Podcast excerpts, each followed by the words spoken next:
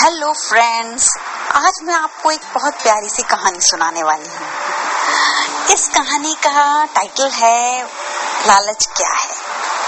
एक बार एक बच्चा अपने पापा के साथ घूमने वॉक कर रहा होता है तो पूछता है, पापा, लालच क्या होता है? पापा समझाने के कारण उसको एक चॉकलेट की बहुत बड़ी शॉप में ले जाते हैं और उसको बोलते हैं कि बेटा, जाओ, अपने पसंद की चॉकलेट लेके आओ। पर इस शॉप में बहुत सारे काउंटर्स हैं।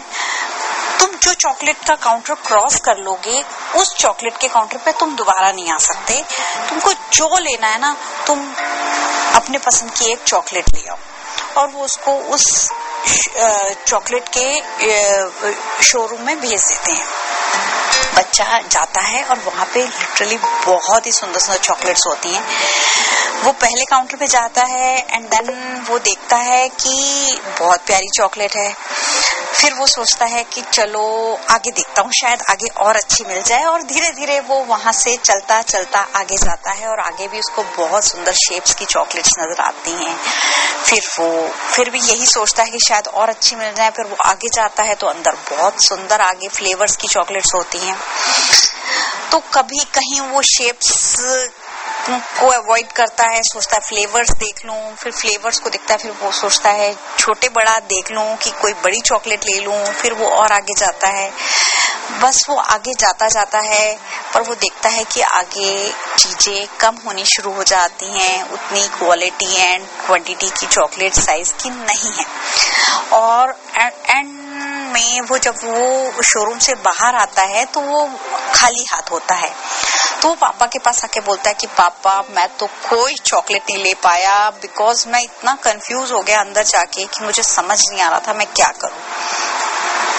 तो उसके पापा उसे समझाते हैं, बेटा, यही लालच होता है, क्योंकि जो चीज़ हमें नज़र आती है तो हम सोचते हैं कि शायद आगे हमको और अच्छी मिल जाएगी और हम वो पहले वाली चीज़ छोड़ देते हैं। और तुमने भी वही किया, और इसीलिए तुम सब चीज़ खोते चले गए।